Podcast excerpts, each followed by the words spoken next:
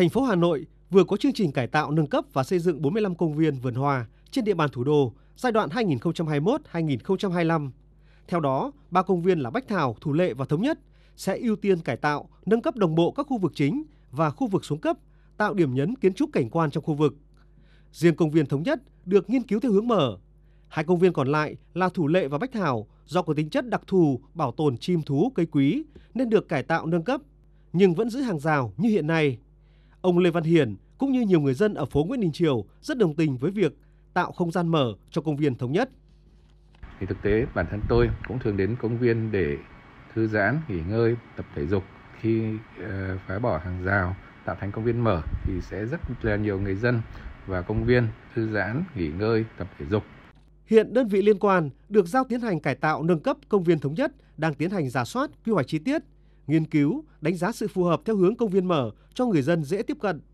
Việc dỡ bỏ hàng rào bao quanh công viên thống nhất sẽ hình thành thêm không gian đi bộ dọc tuyến phố Trần Nhân Tông, Nguyễn Đình Triều, nâng tầm giá trị không gian cảnh quan khu vực trung tâm Hà Nội. Ông Trần Đức Sĩ, nhà điêu khắc, Hội Mỹ thuật thành phố Hà Nội cũng như nhiều kiến trúc sư rất ủng hộ chủ trương xây dựng công viên thống nhất theo hướng mở. Tôi cho rằng đây là một chủ trương rất đúng đắn của thành phố, vừa tạo ra là một ờ, vừa giúp cho công viên thống nhất trở thành một cái không gian mở của thủ đô. Đồng thời ờ, tự mỗi cá nhân của người dân thủ đô sẽ có ý thức tốt hơn trong cái việc giữ gìn ờ, cảnh quan và môi trường chung của của thành phố.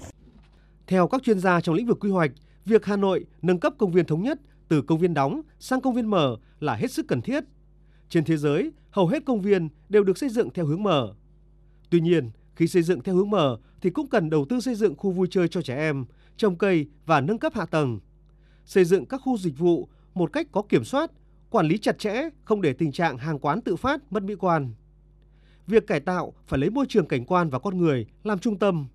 Mô hình quản lý công viên theo hướng mở cũng cần phải có tư duy mới. Ông Ma Kiên Hán, Phó Tổng Giám đốc Công ty Trách nhiệm hữu hạn một thành viên Công viên Thống nhất cho biết, người dân khi đến công viên sinh hoạt vui chơi, tập thể dục, tìm chỗ nghỉ chân. Do đó, cần có điểm kinh doanh dịch vụ để đáp ứng nhu cầu của người dân, đồng thời phải đảm bảo mỹ quan, trật tự đô thị. Thời điểm tại chúng tôi vẫn phối hợp tốt với à, Ủy ban nhân dân quận cũng như là công an các phường giáp danh để giải quyết cái việc an ninh trật tự ở trong công viên. Nhưng tuy khi mà ừ, với cái cơ chế mở thì cái công tác này sẽ phải được làm tốt hơn nữa à, để đáp ứng được cái vấn đề về an ninh trật tự. Ờ, cái thứ hai ấy là cái à, Ờ, khi mà ờ, chúng ta phải có một cái tương đối khi mà tiếp cận ờ, và có những cái phương án để tránh những cái phương tiện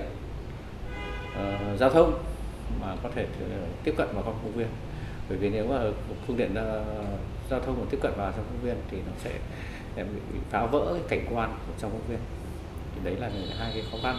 Và tôi nghĩ là cái việc này sau khi mà ban quản lý dự án đầu tư xây dựng xong công viên thống nhất chúng tôi là đơn vị sẽ tiếp quản lại cái công tác đầu tư xây dựng này thì chúng tôi sẽ